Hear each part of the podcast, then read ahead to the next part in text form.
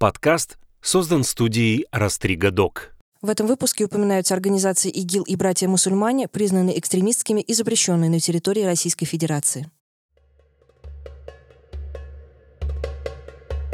Привет, меня зовут Ольга Жаданова, и это подкаст «Юра, мы все узнали». Пожалуйста, ставьте лайки, делитесь с друзьями и обязательно подписывайтесь на Юру на всех подкаст-платформах. 7 октября палестинский Хамас начал против Израиля военную операцию под названием «Буря Аль-Аксы». Ракетные обстрелы, боевики в приграничных городах. И вот Израиль уже объявил о начале войны и операции «Железные мечи» в секторе Газа. Пока политики обсуждали урегулирование, соцсети жили рассказами о том, как жители Израиля ищут своих родных, попавших в заложники как прячутся от боевиков в холодильниках, о том, как пятилетний ребенок вместо слова «мама» вдруг написал «мамат» — «убежище». В свою очередь, детский фонд ООН рассказал о тысячах погибших от израильских авианалетов в Газе детей, медиков, простых мирных жителей. В этом выпуске мы поговорим о том, как и почему начался один из самых серьезных конфликтов на Ближнем Востоке, какие настроения царят сегодня на арабской улице, о печально известных тоннелях в Газе и о поколениях войны, об антисемитских шутках, пещерной юдофобии и потере чувства безопасности. Моими гостями сегодня стали Антон Шандра, кандидат исторических наук, специалист по Ближнему Востоку и Северной Африке. Получается, что один народ, имеется в виду Великобритания, обещал другому народу, имеется в виду в широком смысле еврейства, землю третьего народа, ну, имеется в виду палестинских арабов. Лев Гальдорт, стендап-комик, израильтянин, автор и ведущий подкаста «Чё там у евреев?». У нас приехали террористы на джипах и расстреляли бабушек в городе Сдерот. В меньшей степени важно, что об этом подумают где-то. Но информационная война, конечно, идет, она важна, Руслан Сулейманов, востоковед и автор телеграм-канала о Ближнем Востоке. В Израиле есть возможности полностью ликвидировать Хамас в военном отношении. Я сейчас не говорю в идеологическом, это будет гораздо сложнее, потому что идеи Хамаса, они популярны.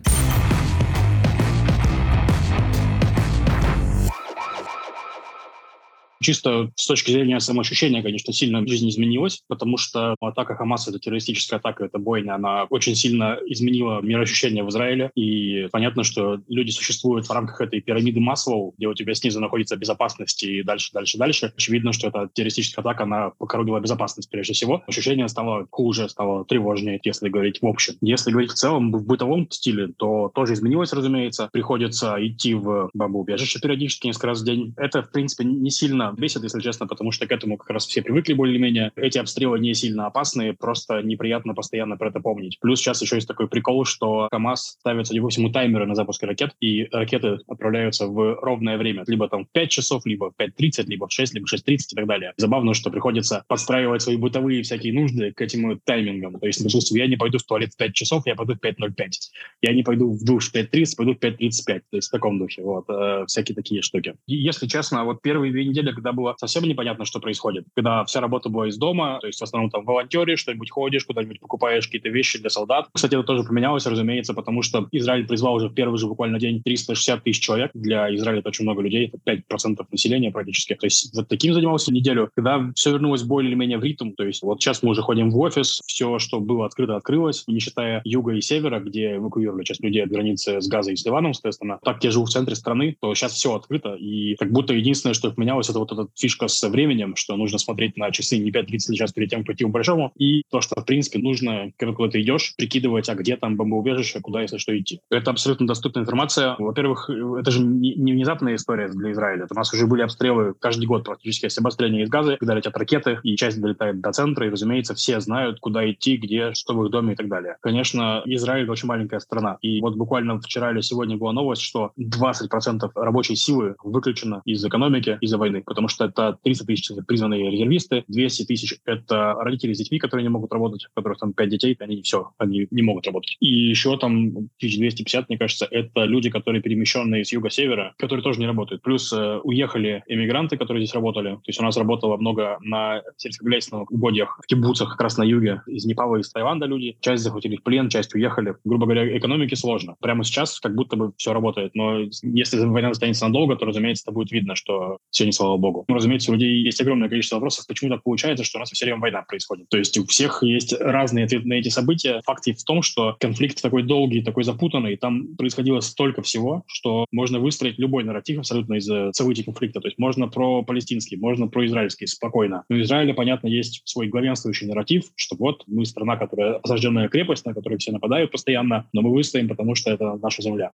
Действительно, стоит сказать о том, что палестино-израильский, в широком смысле арабо-израильский конфликт – это один из самых затяжных конфликтов мировой истории. Различные противоречия между палестинцами и евреями имели место еще в конце 19-го, начале 20 века, когда территория Палестины была под контролем Великобритании. В результате распада Османской империи Палестина стала так называемой подмандатной территорией. И уже тогда происходили различные противоречия между евреями и палестинцами. Они касались прав на земли, Сама по себе Палестина, территория, она образовалась в результате того, что в 1916 году было подписано соглашение между главами Министерства иностранных дел Великобритании и Франции, потом к ним, правда, присоединилась еще Италия, некоторым образом поучаствовала и Россия в подписании этого документа. Это соглашение Сайкс-Пико, согласно которому территория Ближнего Востока делилась между великими державами. Собственно, это были территории распадающейся Османской империи. Господа из великих держав сели взяли в руки цветные карандаши, ну и этими цветными карандашами набросали на карте, как будет э, выглядеть Ближний Восток. И так появились Сирия, Ливан, Палестина, Ирак. Позже появилась еще Трансиордания. Поэтому я бы начало арабо-еврейского противостояния, в частности в Палестине, вел бы именно с начала 1920-х годов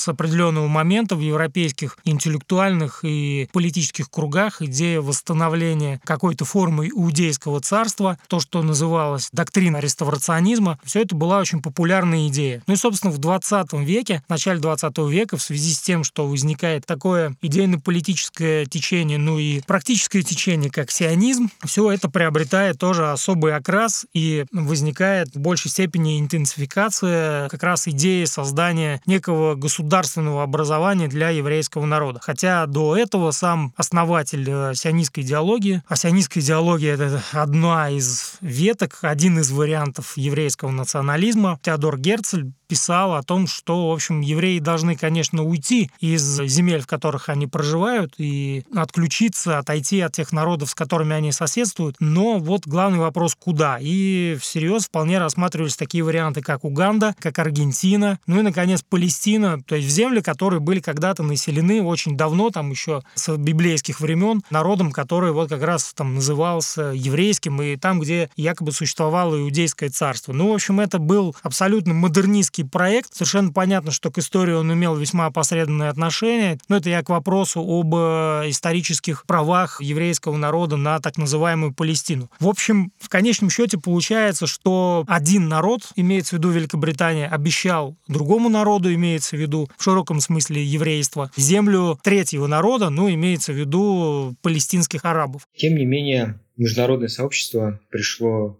мнению о том, что на вот этой уже бывшей подмандатной Палестины по итогам Второй мировой войны нужно создать два государства, еврейское и, соответственно, палестинское. Был э, предложен вариант, одобренный на Генеральной Ассамблее ООН в ноябре 1947 года. Очень сложно было составить карту, чтобы угодить всем. Угодить было практически невозможно, но главным образом недовольны были палестинцы, арабы, которые в массе своей считали, что поскольку они численно превосходят евреев, то, в общем-то, и нет необходимости создавать отдельное еврейское государство, потому что евреи в любом случае меньшинство к моменту начала реализации проекта сионизации Палестины, потому что государство Израиль — это воплощенный именно сионистский проект, я подчеркиваю этот момент, потому что до момента массового переселения евреев из разных частей Европы, ну и не только Европы, там на территории ныне именуемого государства Израиль и палестинские территории проживало еврейское население. Оно называлось, там, само название было Ишуф. Это коренное население, которое никуда не уходило, с времен еще самых-самых древних и совершенно спокойно соседствовала с арабами. Ну, я думаю, что, конечно, какие-то бытовые стычки были, не без этого, но вот именно массовое переселение, оно приводит к тому, что конфликт между арабским и еврейским частями населения разрастается. Тем не менее, в мае 48 года было провозглашено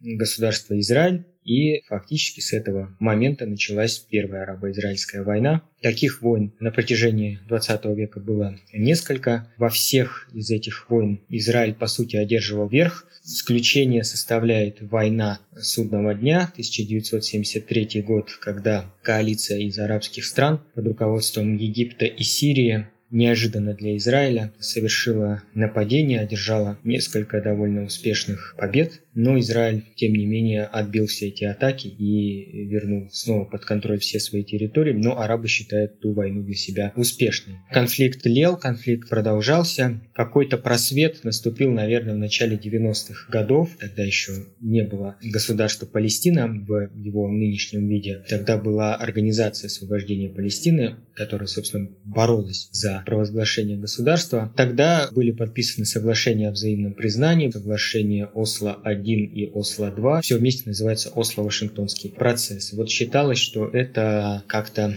перевернет страницу общей вражды и подарит мир. Но мира не произошло, конфликт продолжался, продолжались противоречия. На это еще наслаивались конфликты внутри палестинского движения, что мы, в общем, и сегодня наблюдаем. Среди палестинцев есть две точки зрения, как выстраивать отношения с Израилем. Кто-то считает, что нужно вести диалог с Израилем, это путь дипломатии, собственно, благодаря чему и были достигнуты соглашения в Осло и Вашингтоне в начале 90-х годов. Так вот, этой точки зрения придерживается умеренное движение ФАТХ во главе с Махмудом Аббасом, это нынешний международно признанный президент государства Палестина, он находится на западном берегу реки Иордан в Рамалле. Но есть и другая точка зрения, которой придерживается радикальное движение Хамас. Оно находится в секторе Газа. Хамасовцы в 2007 году силовым путем установили контроль над этим анклавом, изгнали всех представителей умеренного, подчеркну, движения ФАТХ и продолжали настаивать на том, что только силовая борьба,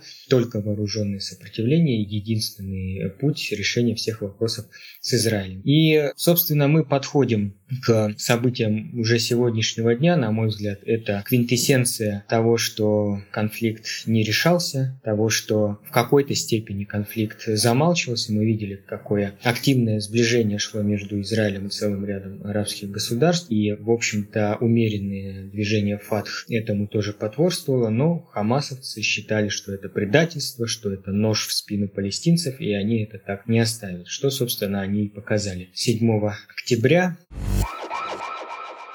Суть в том, что Хамас очень честно говорит, что их цель — это уничтожить Израиль. Нет у них другой цели. Фатх это ветвь, которая властвует палестинской автономии, это западный берег реки Иордан, у них там гражданская администрация, и они в целом отошли от вот, идеи вооруженного противостояния с Израилем. И они строят свою идентичность больше на палестинском национализме. Они хотят национальное палестинское государство, и это вот такое движение. Хамас — это радикальный ислам. У них цель установить исламскую власть, халифат. Всю эту историю, как Талибан, с отрубанием голов, вся вот эта вот приколюха. Они держат газов в заложниках, и у нас с ними был такой, типа, худой мир какое-то время. Раз в два года они устраивают какую-то нападение, мы отвечаем не очень сильно, и как будто бы можем существовать в таких условиях. Но просто сейчас они это решили изменить и напали. В Израиле, в принципе, отношение к этому, ну, такое даже левые, условно, израильские круги, которые считают, что Израиль перегибает палку в отношении палестинцев, в том плане, что можно было бы к ним относиться мягче, можно было бы меньше строить наши поселения на западном берегу реки Иордан. То есть они все еще понимают, что Хамас — это чисто боевые чуваки, которые хотят нас уничтожить, причем они не стесняются этого, потому что они прям прямо говорят, наша цель — уничтожить Израиль. Радикальное движение Хамас, оно появилось еще, по сути, в конце 70-х годов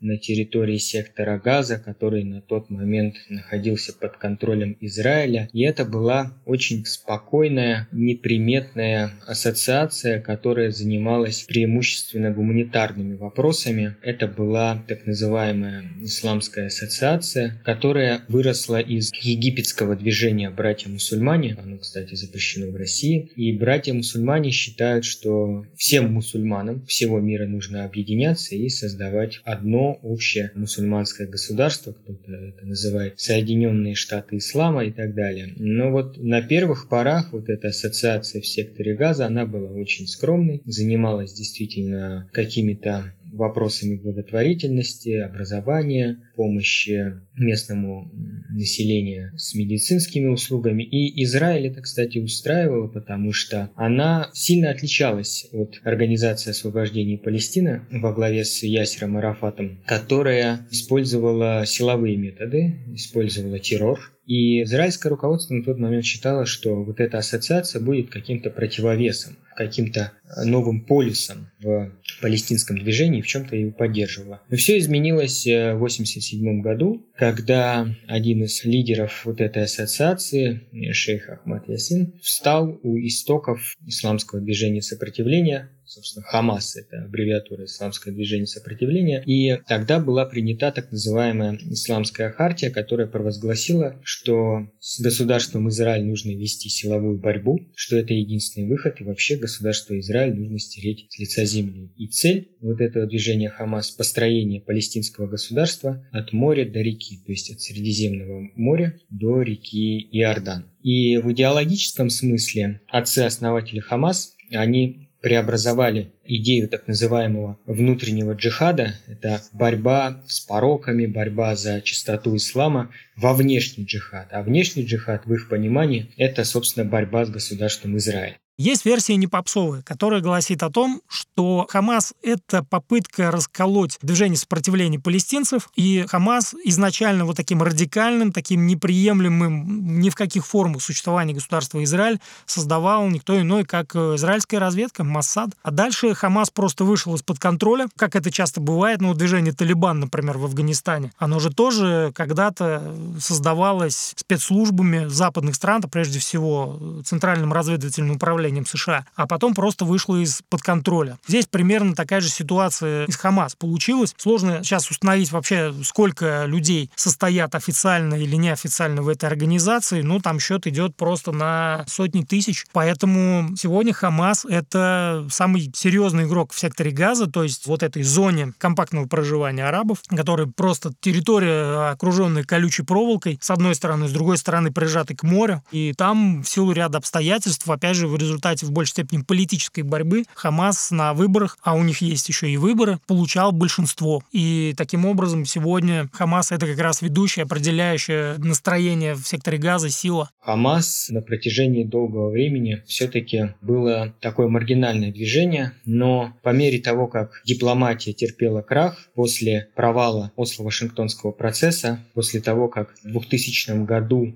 началась так называемая вторая интифада, это восстание, когда палестинцы осуществляли забастовки, вооруженные нападения на израильских силовиков, когда представитель израильской партии Ликут Ариэль Шарон поднялся на храмовую гору в Иерусалиме, где располагается третья по значимости мусульманская святыня, мечеть Аль-Акса. Вот тогда Хамас вышел на авансцену. На тот момент, по разным оценкам, в рядах Хамас было примерно полторы-две тысячи боевиков. Но, тем не менее, Хамас привлекал все больше и больше людей на свою сторону. И вот, кстати, по последним оценкам, на 7 октября нынешнего года в рядах Хамаса стояло уже порядка 40 тысяч боевиков. Хамас вырос, Хамас менялся, Хамас приобретал оружие, тем не менее, нельзя забывать о том, что верхушка вот этого движения, она не находится в секторе Газа.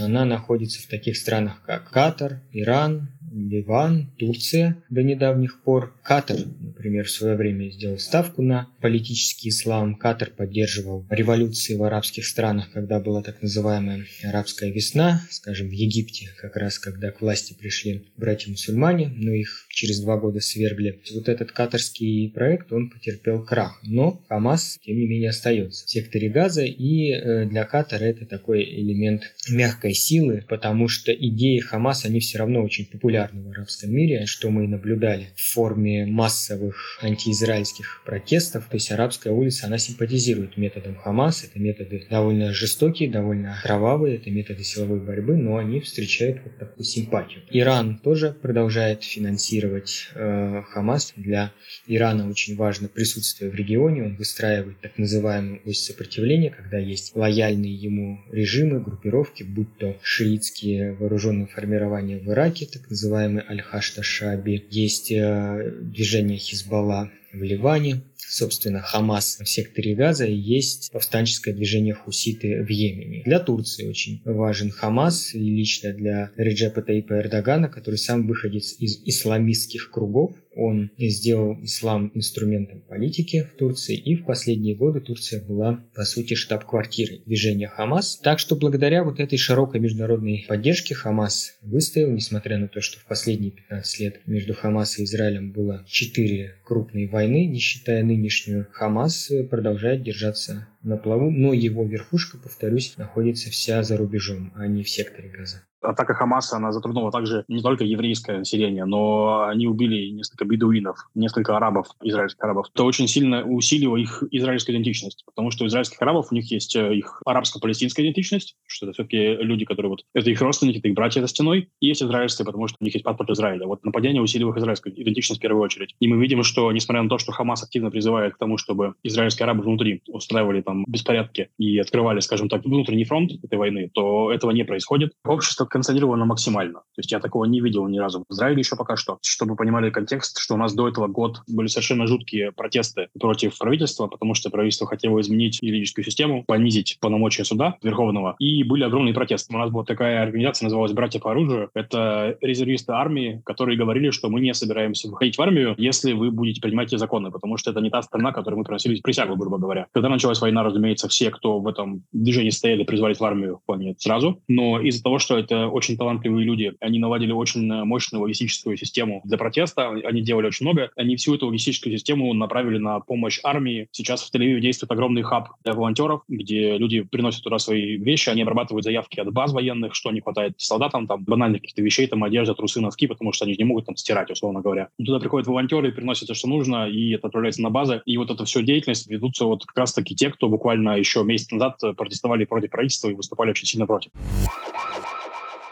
Израиль э, обладает сильнейшей армией на Ближнем Востоке. Израиль поддерживает большинство стран западного мира, прежде всего Соединенные Штаты, и они это не скрывают. Соединенные Штаты поставляют самое мощное, самое современное оружие. У Израиля есть возможности полностью ликвидировать Хамас в военном отношении. Я сейчас не говорю в идеологическом, это будет гораздо сложнее, потому что идеи Хамас, они популярны. В том числе, скажем, на западном берегу реки Иордан, где местные власти в лице э, палестинской администрации во главе с Махмудом Аббасом крайне непопулярны. Да, Израиль э, ощущает поддержку стран западного мира. Мы видели, как приезжал президент США Джо Байден, приезжал премьер-министр Великобритании Риши Сунак. Да, это такая очень явная солидарность, которой не было довольно-таки давно с Израилем вот такой однозначной поддержки. Но и без того, на мой взгляд, Израиль обладает достаточным потенциалом, чтобы уничтожить Хамас. Израиль уже проводил наземные операции в секторе Газа, но их отправляли домой под давлением, кстати, западного мира, потому что Соединенные Соединенные Штаты, они очень боятся того, что это может перерасти в региональную войну. И сейчас, как я понимаю, Вашингтон отговаривает израильское руководство от того, чтобы наземная операция была молниеносной, стремительной и неизбежно с большим числом жертв. Это, в свою очередь, может повлечь за собой вмешательство Ирана и других региональных игроков, чего в Вашингтоне не хотели бы. Прежде всего, не надо забывать, что государство Израиль появилось на политической карте мира благодаря резолюции ООН 181-2. И с самого начала существования государства Израиль все участники уже на тот момент холодной войны так или иначе принимали участие. Ну, это вообще отдельная и очень обширная история того, как э, европейцы США помогают и израильтянам, и палестинцам. Ну, в основном это все ведется работа по линии там, разных гуманитарных фондов. Собственными глазами видел видел документы по объему помощи Европейского Союза, там, тем же палестинским беженцам, там, в общем, весьма солидные суммы значатся. И для самих палестинских арабов это же тоже своего рода, ну, нельзя назвать это бизнесом, но, в общем, это то, что стало для них некой материальной помощью для того, чтобы, в общем,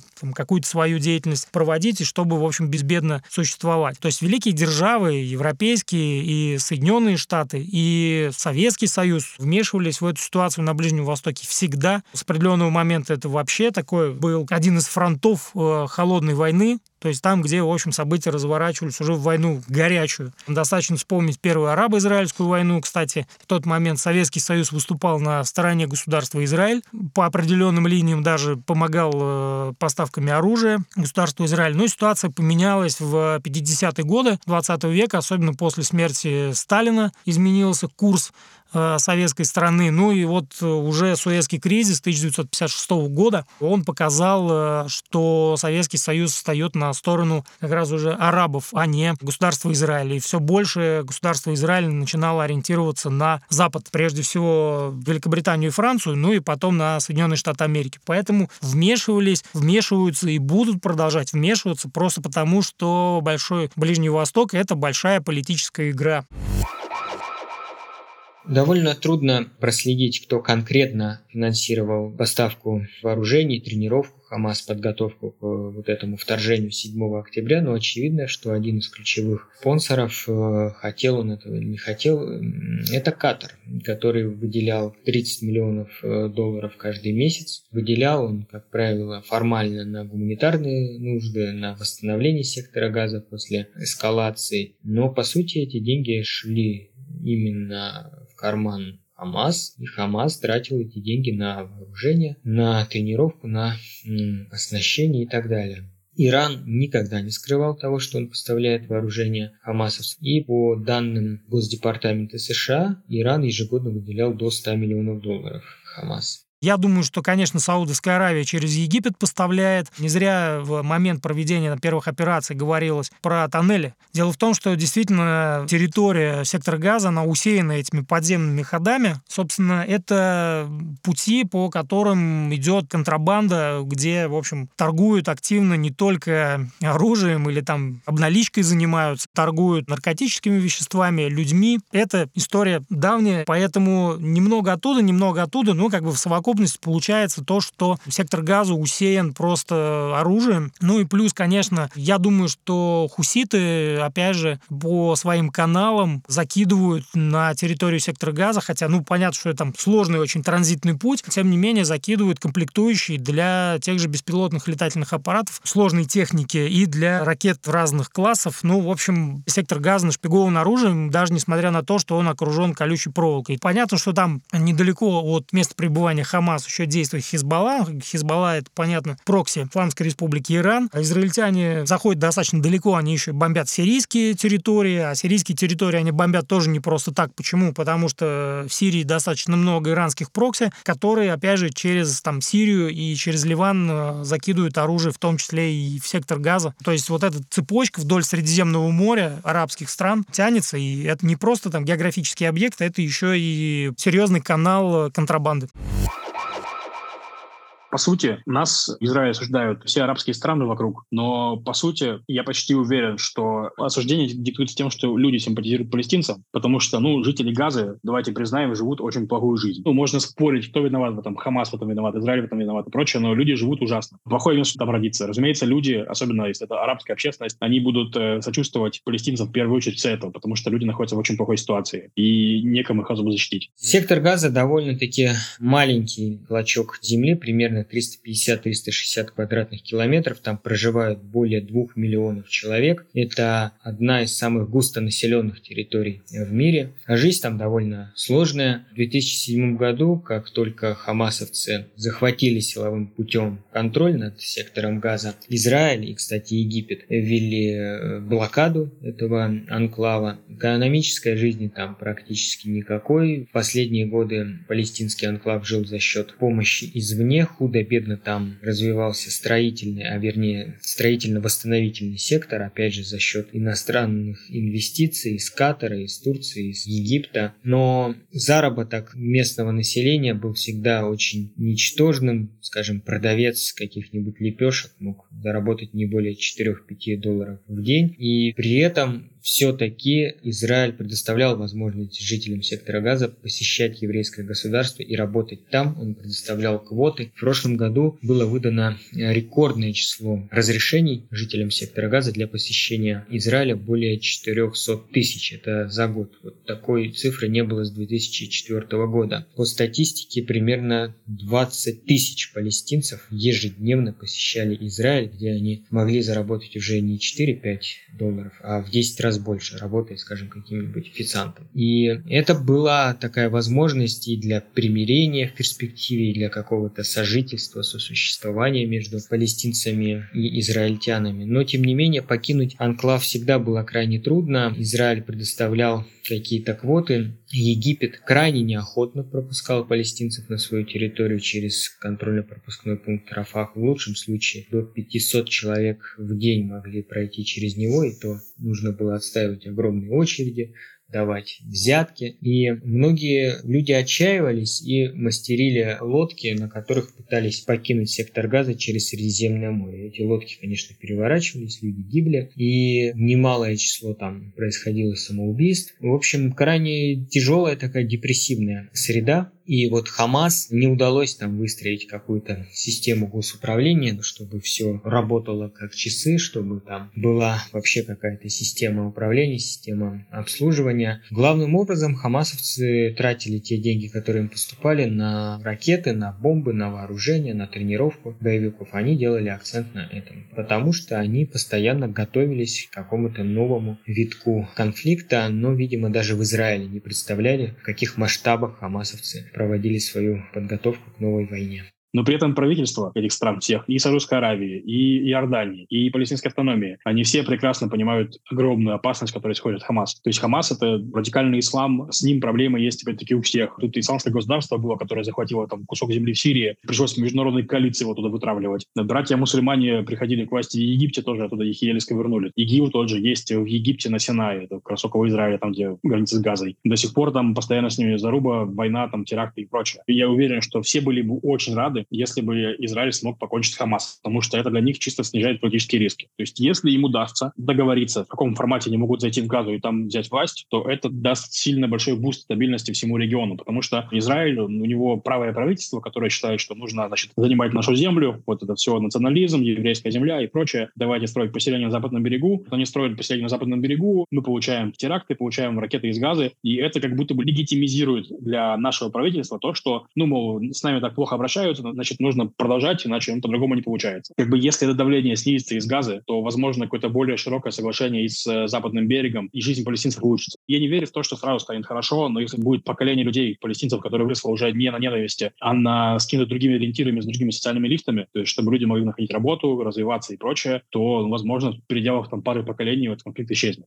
Вот давайте себе просто на минуточку представим, что даже если мы берем точку отсчета конфликта между палестинскими арабами и израильтянами с 1948 года, сколько поколений уже выросло вот в этом состоянии. Кто, как говорится, не был, тот не поймет, что собой представляет э, сектор газа. Это большой концлагерь. Люди вообще не представляют себе жизнь без э, вооруженной борьбы. То есть для них вообще это смысл жизни. Потому что когда во время очередного рейда ты теряешь всю свою семью, семью, ну, наверное, смысл твоего существования на этой бренной земле, в общем, он теряется как таковой. И проводить сегодня там операцию и еще докладывать об успехах, еще при этом терять там бронетехнику у людей, ну, это, знаете, сильный скепсис относительно этого. Тут помимо инфраструктуры, помимо экономики, есть чисто морально-психологический аспект, и он, кстати, очень важен, и его мало кто учитывает. Остановить эту бойню будет очень сложно, и понятно, что вот сейчас появляются новые и новые жертвы, они там идут уже там приближаются к десяткам тысяч, тысяч, а там, в общем, плотность населения весьма приличная, потому что арабы, в отличие от тех же израильтян, рожают очень прилично. Семья в 8-9 детей, а мы должны учитывать, что уровень медицины, даже несмотря на то, что все сложно с социалкой на палестинских территориях, им просто сохраняют жизнь. Ну и, как мы понимаем, скорее всего, эти люди станут так или иначе вовлечены в деятельность Хамас. Это для целого народа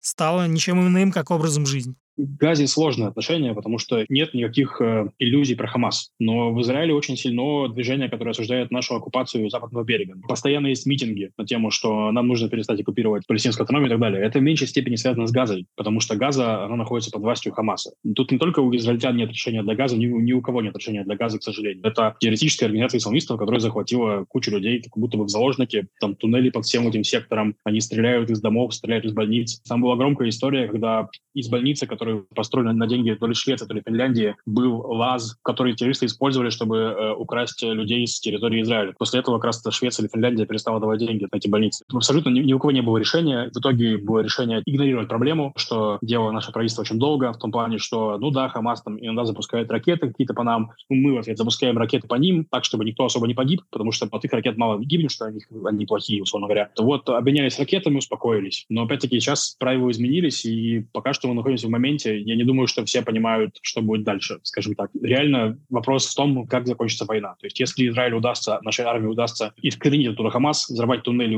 боевиков разогнать, э, арестовать, убить часть боевиков, и найдется какая-то сила, которая сможет над этим сектором э, взять власть, то есть, условно, коалиция там международная, арабские страны, кто-нибудь, то это будет хорошо. Если нет, то это просто будет повториться вся история через несколько лет, там, 5-10 лет.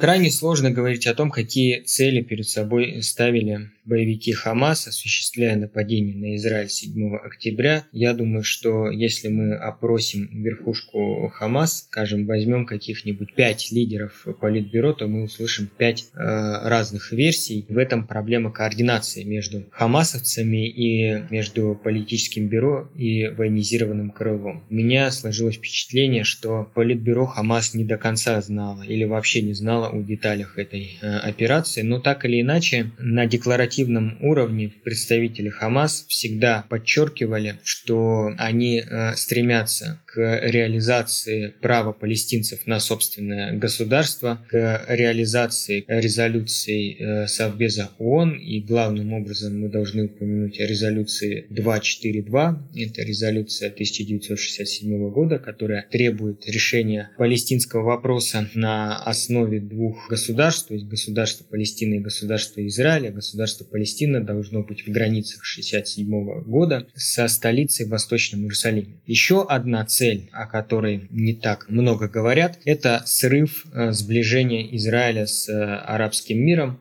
Многие говорят о том, что это связано с процессом нормализации, который проводит э, Израиль. С Саудовской Аравией проводил, там было на повестке дня, видимо, какое-то соглашение о нормализации, и вот оно бы сильно поставило под угрозу Хамас, сильно поставило под угрозу Иран, и поэтому они решили действовать. Это более широкое, это самое. Ну и совсем, если еще дальше отходить, то, в принципе, Путин, очевидно, открыл ящик Пандоры для всех военных, всех людей, которые хотят попробовать решить проблему военным путем. Так что вот это еще, еще один шаг вот туда. Но что касается их дальнейших планов, их дальнейших целей, вот здесь здесь лично у меня есть непонимание, как они дальше видят свое будущее. И вообще, готовились ли они к израильскому ответу, потому что очевидно, что ответ будет самый жесткий. Мы видим, что сейчас еврейское государство поставило перед собой цель полностью уничтожить Хамас. На мой взгляд, хамасовцы не были к этому готовы. Они не были даже готовы к тому, что им удастся вот так стремительно пройтись по израильским территориям, захватить столько заложников. Периодически они заявляют о том, что готовы отпустить всех заложников в обмен на освобождение палестинских заключенных, которые находятся в израильских тюрьмах. Это порядка четырех, кто-то говорит шести тысяч э, палестинцев. Но Израиль демонстрирует то, что он не пойдет на это. Для Израиля палестинские заключенные – это террористы. То есть в любом случае это чревато немалым числом жертв жертв, и, скорее всего, не только среди э, палестинцев в секторе Газа, но и среди израильских заложников. Представители движения Хамас э, уже заявляли о том, что порядка 50 заложников погибли в результате израильских обстрелов, но тем не менее, очевидно, что наземная операция Израиля приведет к еще большему числу жертв, и поэтому Соединенные Штаты отговаривают израильские власти вот какой-то стремительной масштабной операции. Один из вариантов это действительно обмен заложников на палестинских заключенных. Израиль уже шел на такой э, шаг в 2011 году. Израиль вызволил из э, хамасовского плена одного своего военнослужащего, а взамен выпустил более тысячи палестинцев. Израиль очень ценит своих граждан. И вот это мне видится один из вариантов. Кроме того, можно надеяться, во всяком случае, на достижение какого-то временного перемирия, какого-то соглашения о прекращении огня. Очень много еще зависит от тех стран, которые имеют какое-то воздействие, подчеркну, на боевое крыло Хамас.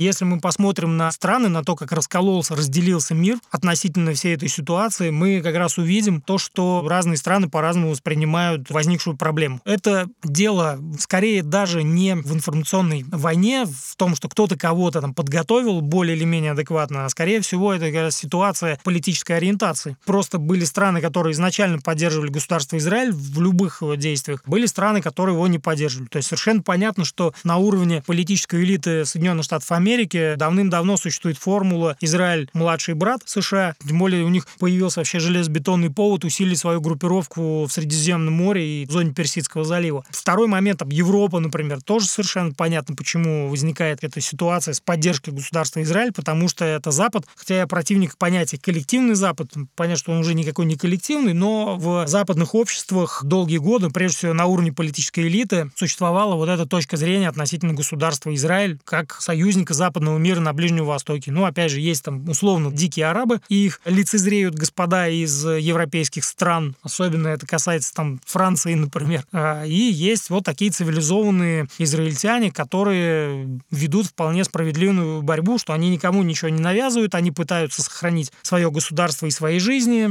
Ну и, в общем, этим все оправдано. Поэтому каждый остался при своих, никто ничего не выигрывал. На самом деле никакой информационной войны даже и нет. Есть война самая настоящая. У нас приехали террористы на джипах и расстреляли бабушек в городе Сдерот. В меньшей степени важно, что об этом подумают где-то. Но информационная война, конечно, идет, она важна. Если честно, вот сейчас у меня нет впечатления, что Израиль ее проигрывает. Просто есть огромное количество людей, которые, в принципе, неубеждаемы. На меня сильное впечатление произвела девушка, которая срывала плакат. Сейчас вот в Америке, в Европе развешивают плакаты с похищенными людьми в Газе. И есть люди, которые их срывают.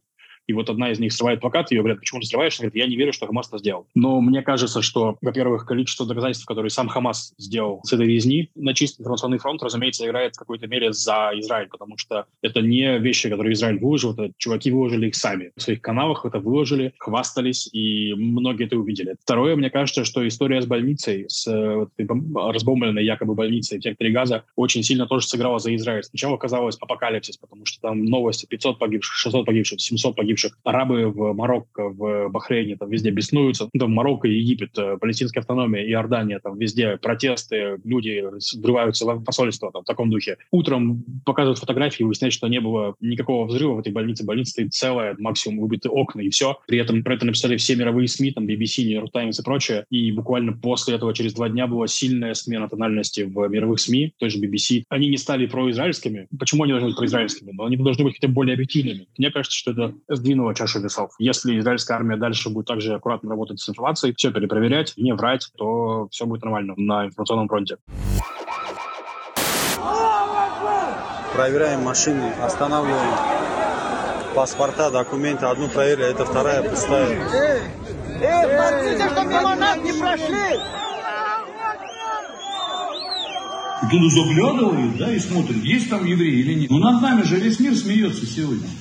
На мой взгляд, то, что сейчас происходит в населенных преимущественно мусульманами регионах России, это то, что возгоняется российским руководством. Мы видели антисемитские заявления о еврейском происхождении Владимира Зеленского, а также о российских бизнесменах иудейского происхождения. Это же все тоже э, влияет, это же все тоже оказывает воздействие на умы. И здесь очень важно еще то, что в этих регионах довольно часто местное население не занято, это безработные молодые люди, которым довольно часто просто нечем заняться, нужно деть куда-то свою энергию безудержную. И вот эта ненависть, она не столько в отношении конкретно, скажем, лиц еврейского происхождения, сколько в целом из-за какой-то безнадеги, какой-то неустроенности, отсутствия будущего, отсутствия перспектив. И когда они видят общего врага, когда они видят, куда можно приложить вот эту всю свою энергию, всю свою накопившуюся за много лет злобу. Вот это очень удобно. К сожалению, да, это приводит вот к таким погромам, по сути. Кто-то это уже называет еврейскими погромами хотя бы вспомнить того же Маша Израилевича Чубайса. Как бы казалось бы, это шутка, но вот после Махачкалы я реально немножко переосмысливаю эти антисемитские шутки. В Израиле умеют над собой посмеяться. В этом плане евреи — это народ с чувством юмора, это точно. Как евреи сами про себя шутят, так никто про евреев, скорее всего, не будет шутить. Это правда. Я думаю, что шутки про евреев сохранятся. Все-таки это сильная скрепа всего мира. И евреи сами не готовы отказаться шуток про евреев, как минимум, поэтому это будет продолжаться. Но я точно сам пересматриваю тональность разных шуток. Вот и у нас как раз вышел подкаст, где мы тоже это обсуждали, и там в комментариях комментарии написала девушка, что вот э, я послушал подкаст и пошла извинилась перед своим другом, который уезжал в Израиль. Я его, типа, шутила над ним, спрашивала, где твой нагрудный мешочек с золотом. Это все же идет реально в вот этих средневекового антисемитизма. Ты просто это осознаешь, такой, блин, серьезно, я тоже, получается, подвержен ну, в таком духе. Мы сейчас находимся прямо в моменте, очень сложно это анализировать. То, что вот в российском медиаполе обсуждали как раз погром в Дагестане, и там Роман Юниман, э, такой правый политик российский, да, он написал, что вот, мол, правые у нас антисемиты с иронией, такие с приколом, а это уже какой-то пещерный антисемитизм. Я думаю, что вот с приколом это первый уровень, Дагестан — это следующий уровень. Ну и вот от приколов мы можем перейти дальше, то есть вот и все. Мне кажется, что это реакция регионов с депрессивной экономикой на внешний раздражитель. Таким образом, поскольку на какие-то внутренние вещи выражать протест сейчас просто опасно, по понятным причинам, они выразили раздражение, отреагировав на внешний посыл. На мой взгляд, реакция в Республике Дагестан — это все выплеск негативных эмоций, которые там накопились уже давным-давно. Это просто триггер, который заставил людей вот таким образом выплеснуть свои эмоции, потому что сказать, что это какая-то там выверенная позиция четкая, и что вот давным-давно они антиизраильски настроены, ну, конечно, нет. То, как информация преподносится, так на нее люди реагируют. Если идет накрутка, то на нее реагируют живо и эмоционально. В Европе вот э, тоже растет антисемитизм, рисуют звезды Давида на домах э, семей еврейских, которые там живут. Это меня сильно пугает, и в целом мир как будто вот он очень резко стал небезопасным. Я, если честно, по израильским понятиям я не еврей даже. Я внук еврея, у меня дед еврей, а я вот третье поколение. Но даже для меня сейчас небезопасно практически нигде, кроме Израиля. Вот такое открытие для себя сделал. Я был в шоке, буду честен, Махачкалы, прям вообще. Я не жду, что страны должны поддерживать Израиль просто вот так вот из-за ничего, но мне кажется, нападение Хамас было слишком жестким, чтобы его можно было как будто бы спустить на тормозах и оправдывать. При этом, что Россия практически не осудила это дело, приняла у себя Хамас, как будто бы это легитимные представители там, палестинского народа, и ну, достаточно ярко заняли сторону. То есть у России сейчас есть союзник Иран, которым там, построят шахеды, есть союзник Северная Корея. Это вот сторона России, к сожалению, сейчас на мировой истории все эти визиты история очень давняя. Они приезжали, приезжают и, скорее всего, будут приезжать, ну, пока живы. Сложная и витиеватая игра Москвы. Мне до конца этой позиции тоже пока непонятно, потому что у нас, я имею в виду, Министерство иностранных дел была позиция совершенно адекватная относительно государства Израиль. И с государством Израиль у Российской Федерации добрососедские отношения и с палестинскими арабами. Россия поддерживает Хамас уже много лет, когда в 2006 году состоялись выборы на палестинских территориях территориях. Кстати, последние на сегодняшний день выборы, вот тогда победил Хамас, и его победу не признали. Большинство стран Евросоюза, Соединенные Штаты, потому что там Хамас считается террористической организацией. Россия признала результаты тех выборов, Россия пригласила делегацию Хамас, и с тех пор Россия пыталась играть главным образом посредническую роль между палестинцами, потому что внутри палестинского движения по-прежнему существует глубокий раскол, и Россия пыталась как-то примирить умеренный Фатх и радикальный Хамас. И вот сейчас, в этот драматический момент, я думаю, что Россия пытается продемонстрировать какую-то свою роль в ближневосточном регулировании. Но фактически такой роли у России нет, потому что ближневосточный квартет – это Россия, Соединенные Штаты, Евросоюз, и он распался в последние годы. И с тех пор у России нет каких-то существенных рычагов влияния на палестино-израильский конфликт. Например, когда происходили все недавние крупные эскалации между Израилем и Хамас, посредником всегда выступал Египет, но никак не Россия.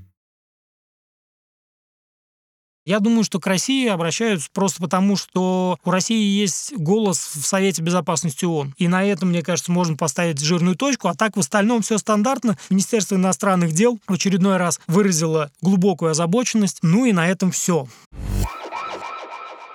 Ситуация на Ближнем Востоке всегда была сложной, и оставалась она в последние годы сложной. Особенно острой она стала с начала 21 века, когда случился Ирак в 2003 году. Потом, э, как известно, было резкое обострение как раз палестино-израильских отношений в 2006 году, которые вылились потом так называемую войну из-за двух солдат, куда втянулся еще и Ливан. Тогда же армия обороны Израиля пыталась войти на территорию Ливана для того, чтобы задушить Хизбаллу. Ну, а потом это арабская весна, потом это вспышка в Сирии, начало гражданской войны. И это тоже очень серьезным образом повлияло на ситуацию на Ближнем Востоке в целом и на позицию государства Израиль в частности. Затем гражданская война в Сирии начала некоторым образом утихать, и государство Израиль попыталось вот на, во многом на этой основе, на этом фоне сблизиться с арабскими странами. Даже, значит, проталкивалась такая идея под названием «Соглашение Авраама», ну, прежде всего, с ключевыми игроками. Это Арабские Эмираты, это Саудовская Аравия, это э, североафриканские страны. Ну, в общем, пока из э, всех перечисленных стран ближе всего государство Израиль получилось подружиться с э, Марокко. Последние годы ситуация осложнялась. 24 февраля 2022 года началась специальная военная операция. Конфигурация и расстановка сил на Ближнем Востоке поменялась. Прежде всего, это было связано с тем, что Саудовская Аравия и Арабские Эмираты поняли неблагонадежность Соединенных Штатов Америки. В свою очередь, Соединенные Штаты Америки пытались правда, на коротком отрезке времени политику стабилизации ситуации на Ближнем Востоке, но поняли, что стратегическая нестабильность обходится дешевле и продолжили, в общем, свою игру в плане вот этого подрыва и сохранения напряжения на Ближнем Востоке. В арабском мире есть огромная усталость от палестинского вопроса. Многие арабы в кулуарах говорят о том, что палестинцы уже надоели со своей проблемой, все никак они не могут договориться с евреями, пусть они уже наконец разберутся, мешают нам развивать бизнес с Израилем, и действительно есть большие перспективы. Достаточно взглянуть, например, на то, как возрос э, туристический поток из Израиля в Объединенные Арабские Эмираты и обратно. И вообще очень-очень много разных проектов, которые можно было бы реализовать между Израилем и арабскими странами. Я думаю, что независимо от итогов этой войны, все равно арабские страны продолжат развивать отношения с э, Израилем. Но что касается палестинского вопроса, пока в краткосрочной и даже в долгосрочной перспективе нет каких-то позитивных решений. Все-таки уровень э, злобы он очень высок. Желание мстить, оно тоже никуда не ушло и с той, и с другой стороны. И вот теперь, да, очевидно, будет какой-то новый этап в этом затяжном конфликте. И так или иначе, один из уже очевидных результатов это то, что дипломатия перечеркнута. Дипломатия осталась в прошлом. Я думаю, что горячая фаза конфликта продлится месяца два или что дальше у Израиля не будет сил этим заниматься. Станет понятно, или мы достигли своих целей и смогли, скажем так, Хамас оттуда свергнуть. Дальше будет вопрос, что делать с сектором Газа дальше. То есть, ну, это уже будет более холодный вопрос, скажем так. Или Израиль поймет, что, окей, не удалось свергнуть Хамас, придется нанести максимальный ущерб, вернуться и готовиться к следующему раунду. Ну, на данный момент никакого мира на Ближнем Востоке не будет, просто потому, что есть огромное количество акторов, которых можно дергать за веревочки, за те или иные, за экономические за политические, за этнокультурные. До той поры, пока существует мировой центр силы, я про Соединенные Штаты Америки, ситуация на Ближнем Востоке вряд ли будет серьезным образом меняться.